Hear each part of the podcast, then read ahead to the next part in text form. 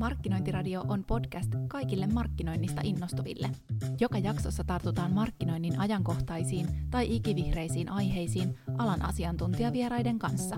Podcastia tuottavat ja juontavat maamme suurimman markkinoinnin alan yhteisön markkinointikollektiivin tuottajat. Tässä jaksossa vieraana on Aino Pajukangas viestintätoimisto Aivelasta. Ainon kanssa keskustellaan asiantuntijabrändäyksestä ja siitä, mitä sillä voi saada aikaan. Jaksossa kuullaan parhaat vinkit muun muassa massasta erottautumiseen ja oman ydinviestin kirkastamiseen. Aino muistuttaa, että kun mahdollisimman moni osallistuu keskusteluun, on yhteiskunnan ääni monimuotoisempi. Tervetuloa Markkinointiradion pariin. Tänään teidän seurannanne on Markkinointikollektiivin puolelta minä, Emmi Paunonen, ja viestintätoimisto Aivelasta Aino Pajukangas. Lämpimästi tervetuloa Aino. Kiitos paljon. Tänään me keskustellaan Aino sun kanssa asiantuntijabrändäyksestä ja siitä, miten asiantuntijasta noustaan brändiksi. Ennen kuin me mennään kuitenkaan ihan siihen, niin kertoisitko vähän itsestäsi ja sinun taustoista työelämässä ja miksi tämä aihe on lähellä sinun sydäntä? No mulla on hyvin pitkä tausta työelämässä. Mä oon tehnyt viestinnän ja markkinoinnin työtä oikeastaan jo melkein 25 vuoden ajan, niin mistä aloitan ennen, ennen rouvan syntyä.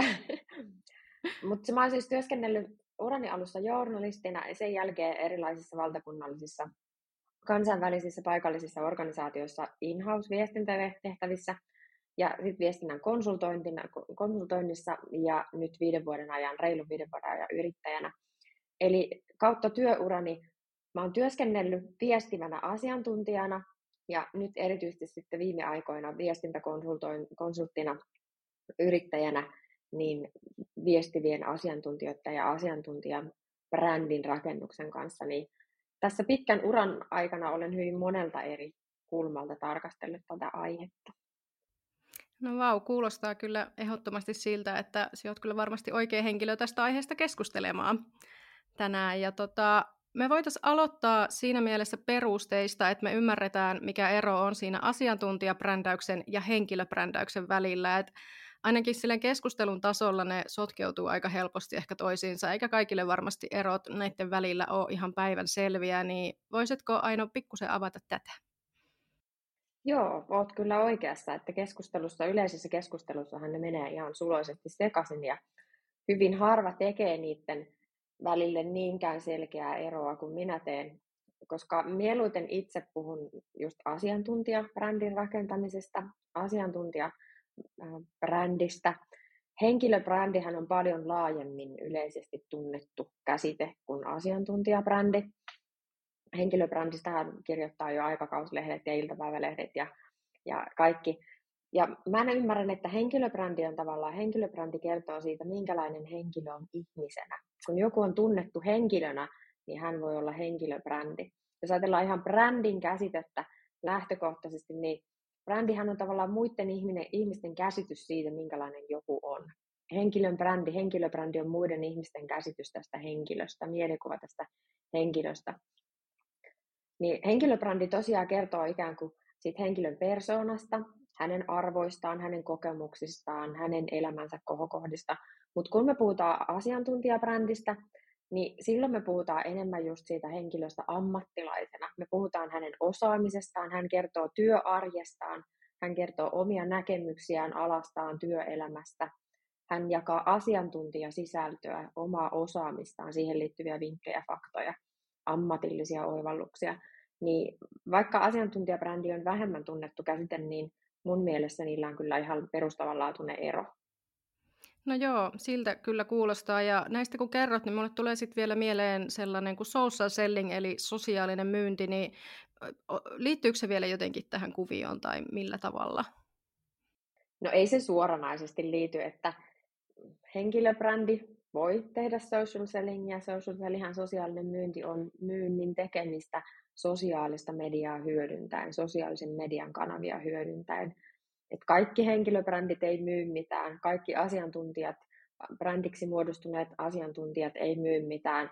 Toisaalta, jos on brändiksi muodostunut asiantuntija, jos on vahva asiantuntijabrändi, niin silloin sosiaalinen myynti, kaikenlainen myynti on helpompaa.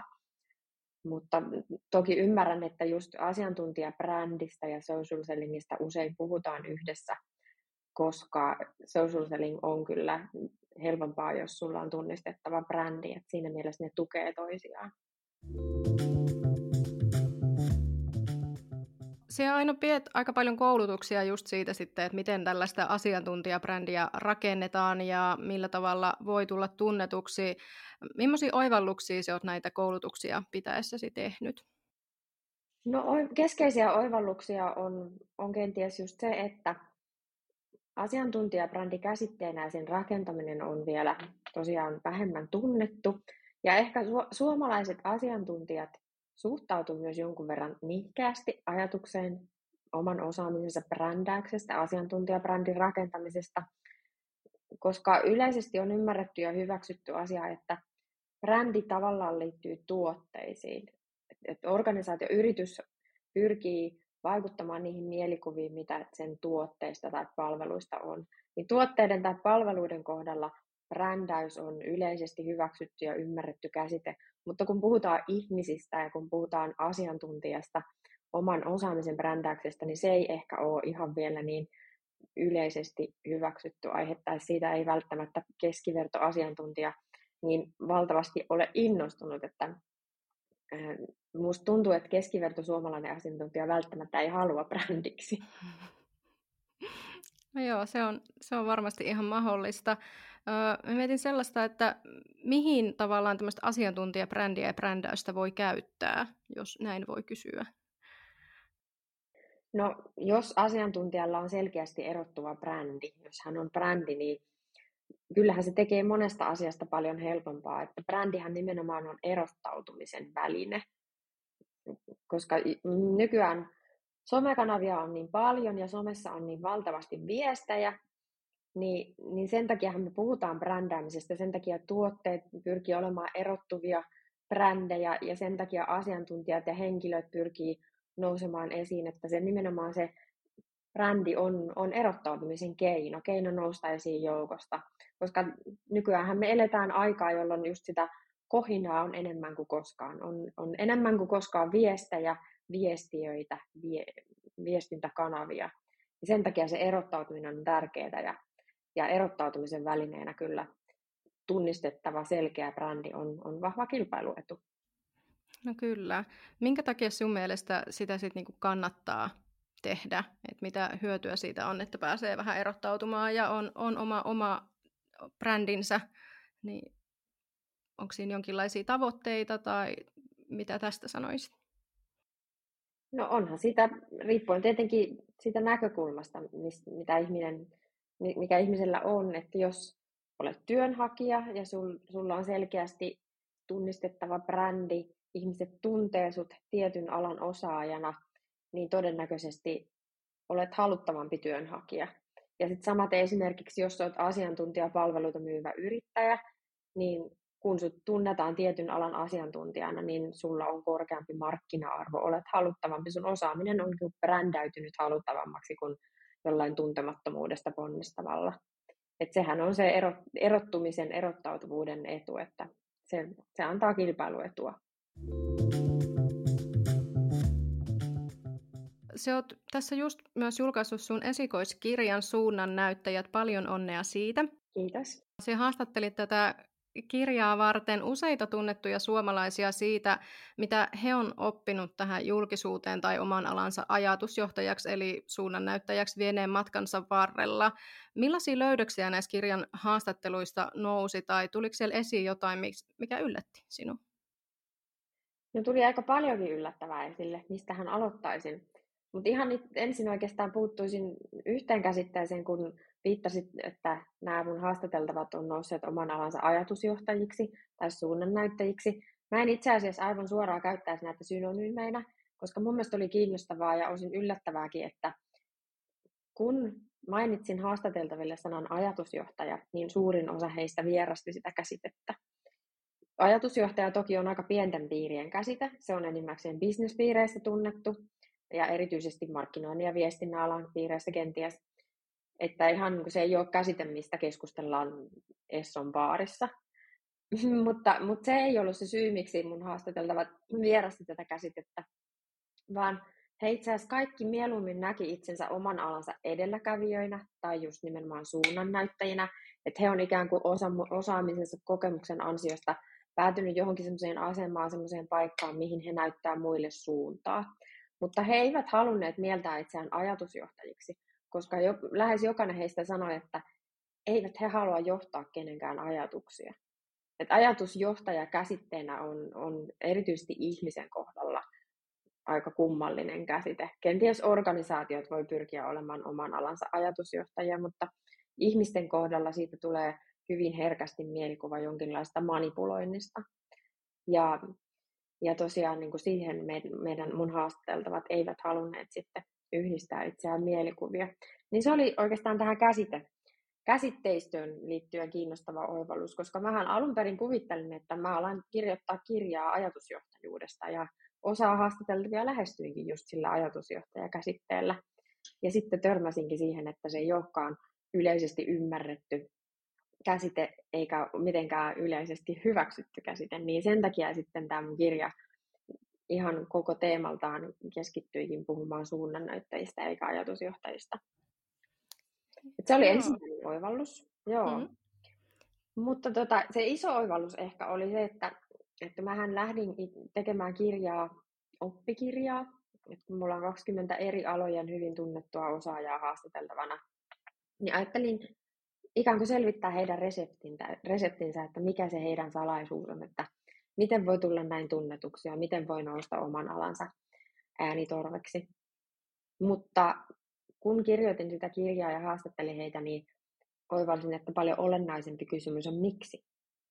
Ja oikeastaan ennen kuin kenenkään kannattaa ruveta miettimään oman asiantuntijabrändinsä tilaa tai ryhtyä rakentamaan, vaikuttamaan siihen oman asiantuntijabrändinsä, niin olisi syytä vastata itselleen kysymykseen miksi. Miksi haluan asiantuntijabrändiksi? Mikä on se viimeinen perimmäinen motivaatio?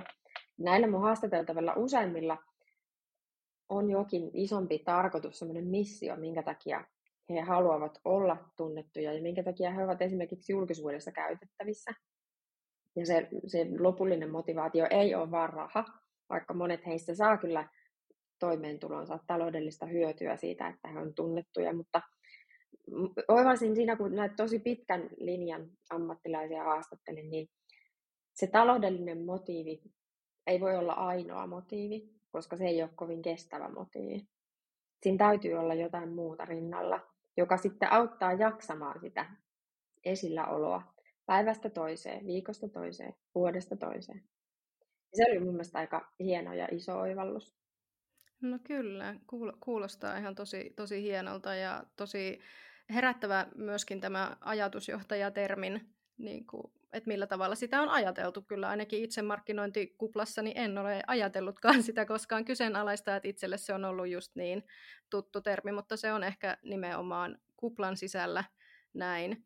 Mi- mitä sitten, kun keskustelit tosiaan he- heidän kanssa, että miksi miksi he ovat, ketä ovat ja miksi ovat suunnannäyttäjä, niin minkälaisia tavoitteita heillä siellä sitten oli tai minkälaisia syitä? No kun siellä oli hyvin erilaisia. Mulla oli vaatimattomana tavoitteena saada tähän kirjaan ihmiselämän koko kirjo haastatteltaviksi. Ihan en siinä onnistunut, mutta on kyllä hyvin erilaisia haastateltavia. Että on psykoterapeuttia ja akateemista tutkijaa, on kokkia, on elokuvaohjaajaa, on somevaikuttajaa tosi laidasta laitaan kyllä henkilöitä.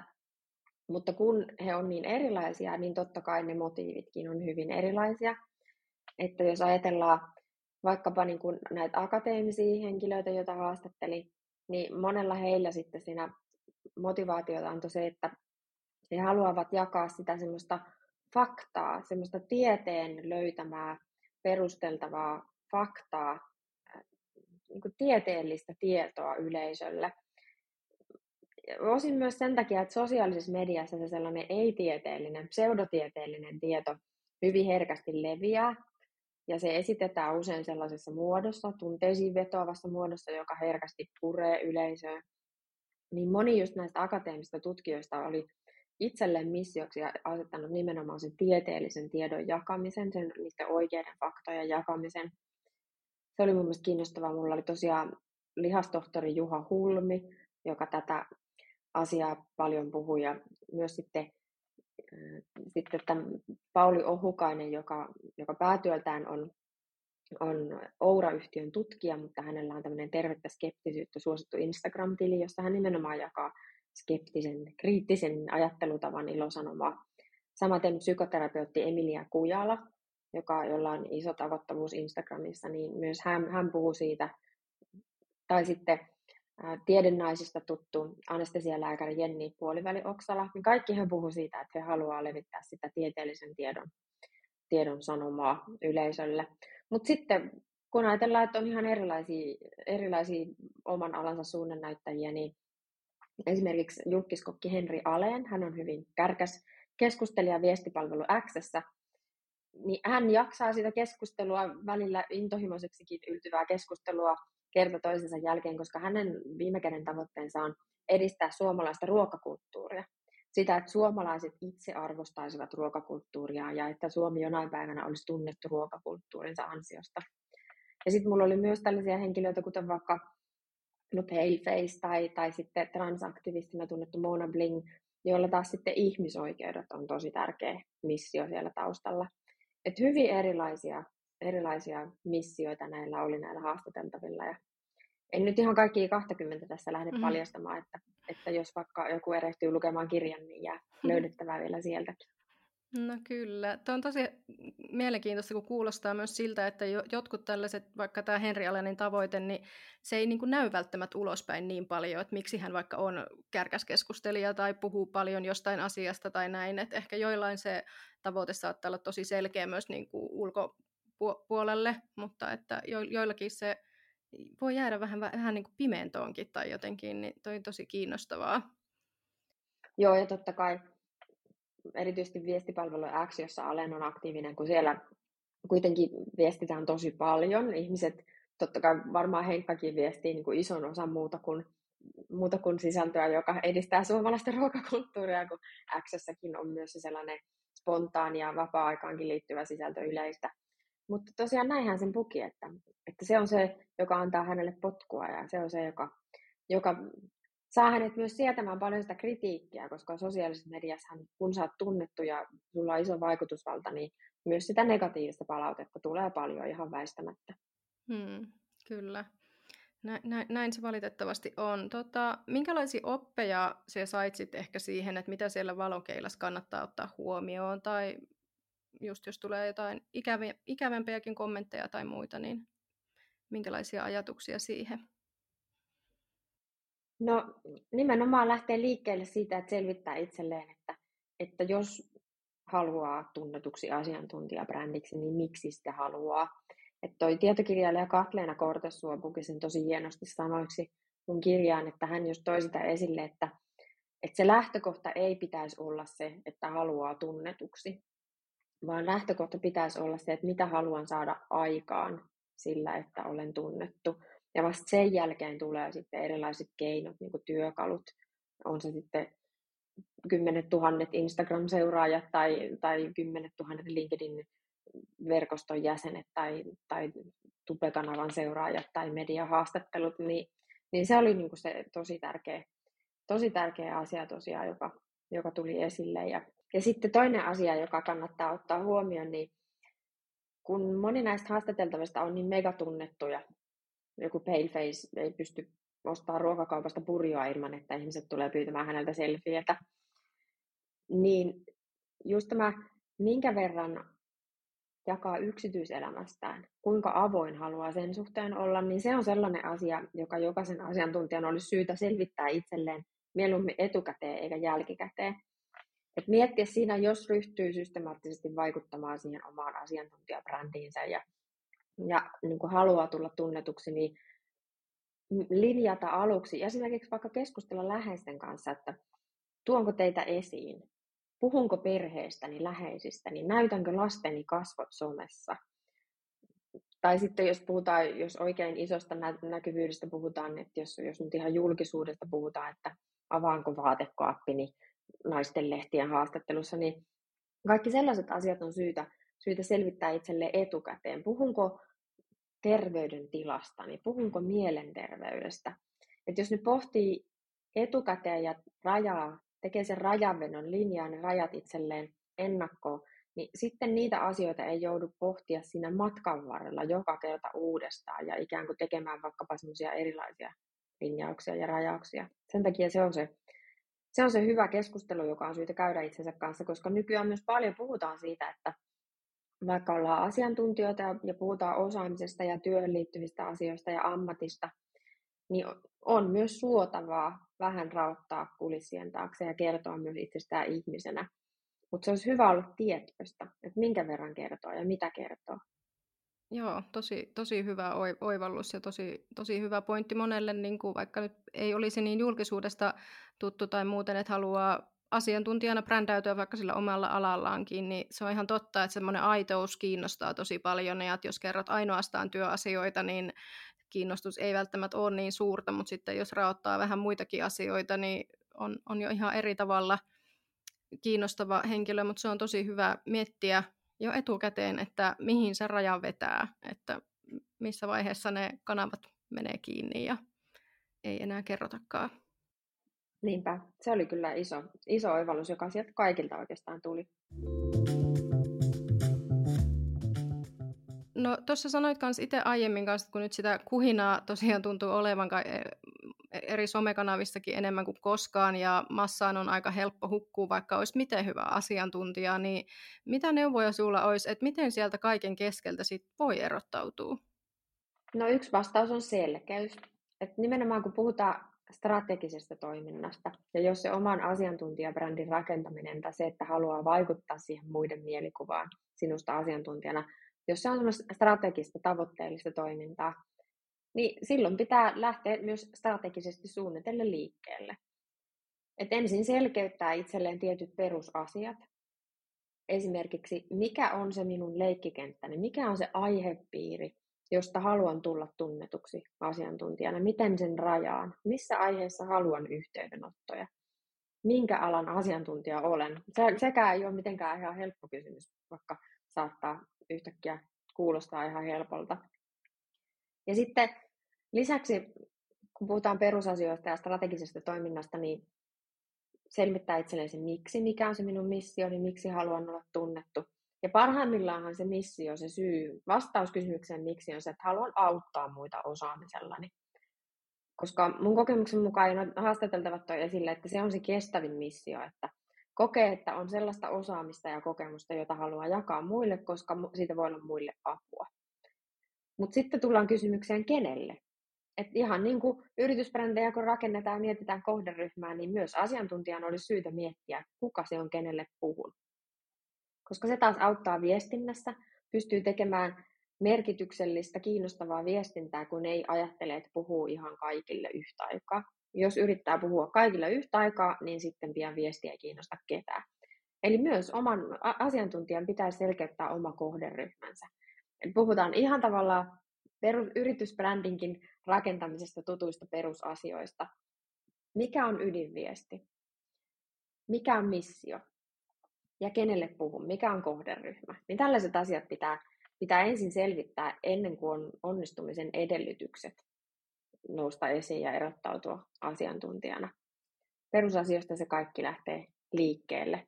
Mutta sitten kun perusasiat on selvillä, niin sen jälkeen sitten sanoisin, että vaikka se kuulostaa hirmuisen tylsältä, multakin moni tulee kysymään, pyytää jotain kikka kolmosia ja pikavinkkejä, miten nopeasti ja helposti saada näkyvyyttä somessa, tulla tunnetuksi, saada inbound liidejä. Ja vastaus on, että ei sellaista kikka kolmosta ole, että kun perusasiat on selvillä, niin sen jälkeen kannattaa olla ahkera. Et sitten kun se oma teema ja oma, oma aihepiiri on selvillä, niin sitoutua viestimään siitä. Sitoutua viestimään siitä säännöllisesti ja aktiivisesti. Ei siihen oikeastaan mitään muuta oikotietä ole. Et erottautuakin voi tekemällä enemmän kuin muut. Ja toisaalta tämä voi kuulostaa kauhean uuvuttavalta ja sitten moni, joka on, on kiinnostunut aiheesta tähän mennessä, niin ajattelee, että heittää hanskat tiskiin.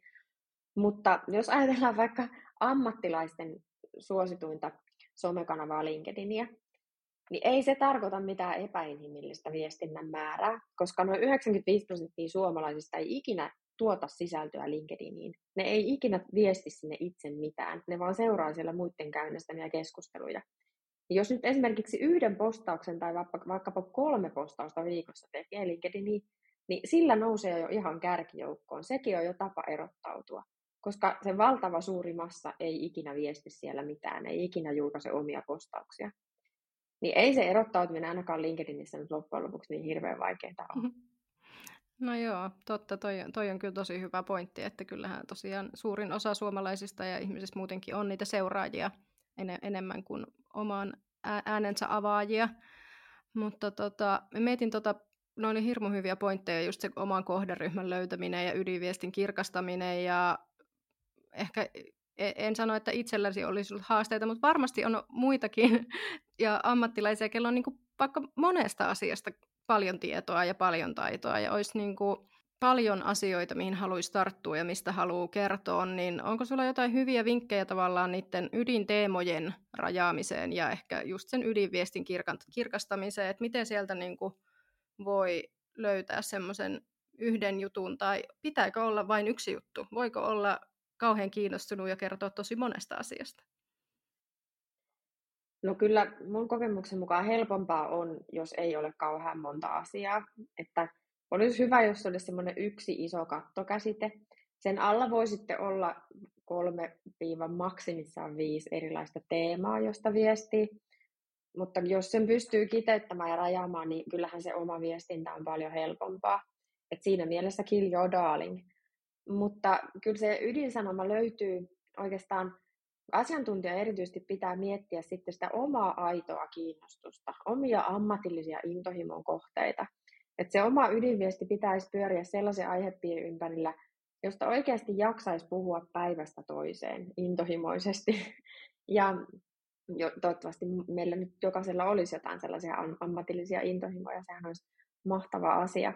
Ja sitten yksi tapa lähestyä sitä omaa ydinviestiä on myös se, että kun me kuitenkin jaetaan asiantuntemusta ja ollaan esillä asiantuntijoina, jotta me voidaan auttaa muita, niin mitä ne on ne asiat, joista muut pyytää sulta neuvoa, jos sä pystyt antaa ohjeita muille, niin se on yksi toinen tapa lähestyä sitä omaa ydinviestiä, että jos toistuvasti muut ihmiset pyytää sulta ohjeita ja neuvoa juuri tiettyyn aihepiiriin liittyen, niin silloin se saattaa olla se sun asiantuntijabrändin ydin, koska suurella todennäköisyydellä sulla on muodostunut jonkinlainen brändi, että sä tiedät just siitä aihepiiristä paljon.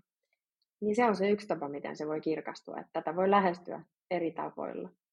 Parhaimmassa tapauksessa ne yhdistyy. Että se on se oma ammatillisen intohimon kohde juuri se, mistä muutkin ihmiset kysyy toistuvasti neuvoa, niin sieltä se sitten löytyy.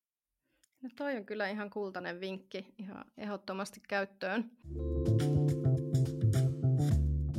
Sitten kiinnostaa myös sellainen, kun someväsymystä on ainakin ehkä jossain määrin havaittavissa jo ihan ammattilaistenkin keskuudessa ja Markkinointikollektiivin Marika Toreen kirjoitti itse asiassa just tuossa markkinointiuunisten kolumnissa siitä, että hän painiskelee vähän tämmöisen somenärästyksen kanssa, että kun aina ei jaksa just brändätä itseä tai olla jatkuvasti siellä somessa, ainakin jos sitten se päivätyökin vaikka liittyy siihen someen ja markkinointiin ja lainaan tässä Marikaa, kun hän pohtii kirjoituksessaan, että pitäisikö minun työelämässä toimivana itsestään ja työmarkkina-arvostaan välittävänä aikuisena ottaa itseäni niskasta kiinni ja alkaa rakentaa somen kautta vahvempaa vaikuttavuutta. Mitä tapahtuu, kun somepresenssini on kuin huvikumpu, enkä jaksa ja viitsi henkilöbrändätä itseäni? Mitä ajatuksia sinulla tästä herää? Mä luin myös sen kolumnin. Se oli tosi ravisuttava, ajatuksia herättävä kolumni mulla tuli ihan päällimmäisenä semmoinen ajatus, että miksi korjata jotain, joka ei ole rikki. Et jos joku haluaa tulla tunnetuksi asiantuntijana, haluaa, että haluaa rakentaa erottuvaa asiantuntijabrändiä, yleensä asioita tehdään sen takia, että se että on joku tavoite, että se täyttää jonkun tarpeen. Et usein on, on jonkinlainen reikä, joka pitää paikata. Mutta jos, jos, ei jos kaikki on ihan hyvin, vaikka henkilöllä ei ole vahvasti tunnistettavaa asiantuntijabrändiä, vaikka hän ei ole somessa aktiivinen, niin ei kaikkien ole pakko rakentaa tunnistettavaa asiantuntijabrändiä, jos ilmankin pärjää. Se olisi mun vastaukseni. Ei tämä mitään pakkopullaa ole. Ei se kohina somessa ole niin valtava, tai sitten jos on sellaisessa tilanteessa, että pystyy olla välittämättä siitä kohinasta, niin onneksi olkoon. Moni vaan sitten sanoisin, että ei välttämättä niin yrittäjä, asiantuntijapalvelua tarjoava yrittäjä, yrittäjillä on, me ollaan kuitenkin jatkuvasti myymässä sitä omaa osaamistamme, me ollaan ikään kuin koko ajan työnhaussa. Ja sen takia moni yrittäjä kyllä ymmärtää, että miksi on syytä pitää sitä osaamista esillä ja miksi olisi hyvä olla tunnistettava asiantuntijabrändi. Mutta moni ehkä niin työnhakija usein ajattelee, tai tuleva työnhakija ajattelee näin, että kun asiantuntija työskentelee vakituisessa työsuhteessa, niin, niin moni sitten ei tule mielenkään, että kannattaisi brändäytyä asiantuntijana, kannattaisi tuoda esille omaa osaamista somessa, kun kaikkihan on nyt niin hyvin. Mutta sitten me eletään maailmassa, jossa, jossa ei olla enää elämänmittaisissa työsuhteissa, niin todennäköisesti jonain kauniina päivänä sekin asiantuntija haluaa vaihtaa duunia. Ja jos se ei olekaan sitten ihan helppoa, jos silloin vasta alkaa nollasta rakentamaan omaa asiantuntijabrändiä, niin se on aika pitkä tie. Et sen takia sanoisin, että aika moni meistä on siinä tilanteessa, että tarvii vahvasti erottuvan asiantuntijabrändin. Hienoa, jos, jos joku ei tarvi, niin ei, sitä, ei se mitenkään pakollista ole. Tosi, tosi hyvä ajatus. Ja tota, itse ehkä mietin sitä, että mikä on ehkä sellainen, jos ajatellaan sellainen minimi-effortti, että jos haluaa olla kuitenkin sille jollain tavalla edes asiantuntijabrändi, mutta että itsestä ei olisi ehkä antaa vaikka ihan hirveän montaa kertaa viikossa tai, tai näin, niin mitä sinä ajattelet, että vähän semmoinen, mikä on se minimi, tai mistä voisi lähteä liikkeelle, että jos ei sitä just ole tehnyt, niin pitääkö heti lähteä niin kuin, tuuttaa neljä kertaa viikossa julkaisua vai voinko al- aloittaa vaikka kerran viikkoa ja vähän tunnustella vai millä tavalla niin kuin pääsisi liikkeelle asian kanssa? Toi on tosi yleinen kysymys ja siihen mä yleensä vastaan siten, että jos tuntuu, että kynnys on korkea, ja jos kuitenkin motiivina on auttaa toisia sillä omalla osaamisella, jakaa asiantuntemusta, jotta muut vois oppia siitä, niin yksi tapa on myös, että ei tarvitse pakottaa itseään tuottamaan omia postauksia, aloittamaan omia keskustelun avauksia, vaan silloin kannattaa kommentoida muiden käynnistämiä keskusteluja, koska ne on aivan yhtä hyvä paikka jakaa sitä omaa osaamista ja omia näkemyksiä.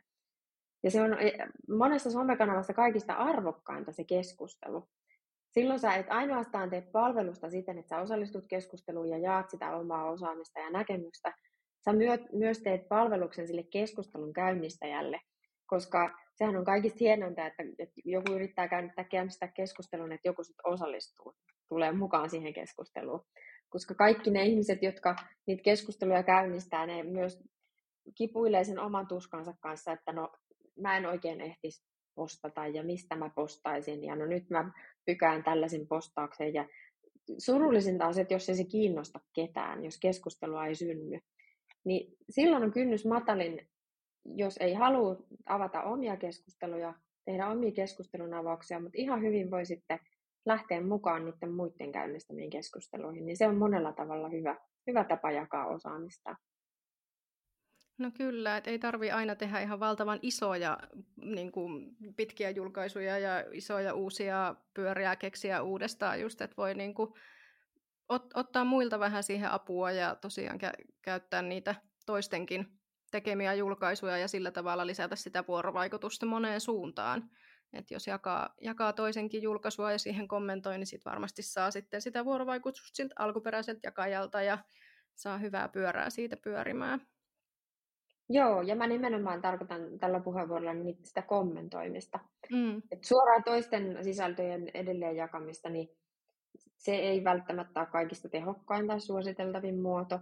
Et jos toisen keskustelun avaus inspiroi, niin silloin siitä voi tehdä oman postauksen ja sitten siinä postauksessa viitata tähän alkuperäiseen keskustelun avaajaan. Mutta ne kommentit on tosi arvokkaita. Mm. Tämä tietysti vaihtelee somekanavasta riippuen, että Esimerkiksi Instagramhan ei algoritmillisesti enää arvosta kommentteja juurikaan, mutta jokaisessa somekanavassa kommentit varmasti ilahduttaa sitä keskustelun käynnistäjää. Taas sitten jos ajatellaan asiantuntijoita, jotka LinkedInissä pyörii, niin LinkedInissähän kommentit on tosi tärkeitä. Että ihan algoritmi arvostaa kommentteja. Algoritmillisesti se kommentin kirjoittaminen on iso palvelu sille alkuperäiselle postaajalle ja, ja sitä kautta se voi olla iso palvelus koko yhteisölle, jotka jotka osallistuu siihen keskusteluun, niin kommentointi on hyvä strategia.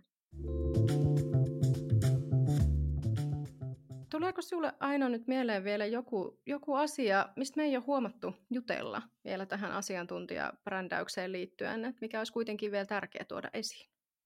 No mä toivoisin, että tosiaan on se tullut esille, mutta että mahdollisimman moni asiantuntija, joka tuolla nyt kipuilee itsensä kanssa, että pitäisikö ja, ja eikö pitäisi ja ei huvittaisi, niin ihan niin kuin toi mun koko kirjakin, siinä on kyse siitä, että se on ikään kuin yksi puheenvuoro, jolla yritän kannustaa ihmisiä, joilla on osaamista ja asiantuntemusta, niin tulemaan esiin, osallistumaan siihen yhteiskunnalliseen keskusteluun, tuottamaan sisältöä, antamaan haastatteluja mediaan, eikä pitämään niitä kokemuksiaan ja sitä osaamista ja sitä tietojaan itsellään. Koska mitä enemmän meillä on näkyviä asiantuntijoita, niin sitä moniäänisempi ja monipuolisempi se yhteiskunta on. Niin sen takia olisi mun mielestä arvokasta, että mahdollisimman moni rohkaisisi itsensä ja, ja astuisi esiin. Ihan vaan ajatellen, että sillä tekee niin ison palveluksen muille. Jos asiantuntija on oppinut jotain kantapään kautta, hakannut päätään johonkin seinään, niin jos ajattelee, että kun kerron tästä asiasta, niin jonkun toisen ei tarvi hakata päätänsä samaan seinään, niin kun pitää mielessä tavallaan sen semmoisen pyyteettömän avuliaan lähtökohdan, niin sitten sit moni kynnys voi madaltua ja postauspelko häipyä, niin sitä toivon, että sen takia ihmiset osallistuisivat, että muut saisivat heiltä apua ja että meidän yhteiskunnallinen keskustelu olisi entistä moniäänisempi. Tähän on aika todella hyvä lopettaa tämä jakso. Tämä oli aivan ihana tiivistys ja tämmöinen loppu pyyntö kaikille ja ainakin itselle tuli sellainen olo, että ehdottomasti lähden laittamaan omaa asiantuntijabrändiä kuntoon ja jakamaan omaa tietoa eteenpäin. Kiitos paljon Aino sinulle vierailusta Markkinointiradiossa ja tosi ihanasta, valaisevasta ja innostavasta keskustelusta. Kiitos, oli ilo vierailla. Kiva kun kuuntelit jakson loppuun asti. Huomasithan, että tämän jakson lisäksi löydät jo useita kymmeniä Markkinointiradion jaksoja. Markkinoinnin mittaaminen, brändin johtaminen, markkinointistrategian jalkauttaminen. Tässä vain muutama teema, joista Markkinointiradiossa on keskusteltu. Ota itseäsi kiinnostavat jaksot kuunteluun ja ehdota meille aiheita ja mielenkiintoisia vieraita Markkinointiradioon. Voit tehdä sen helposti osoitteessa mkollektiivi.fi.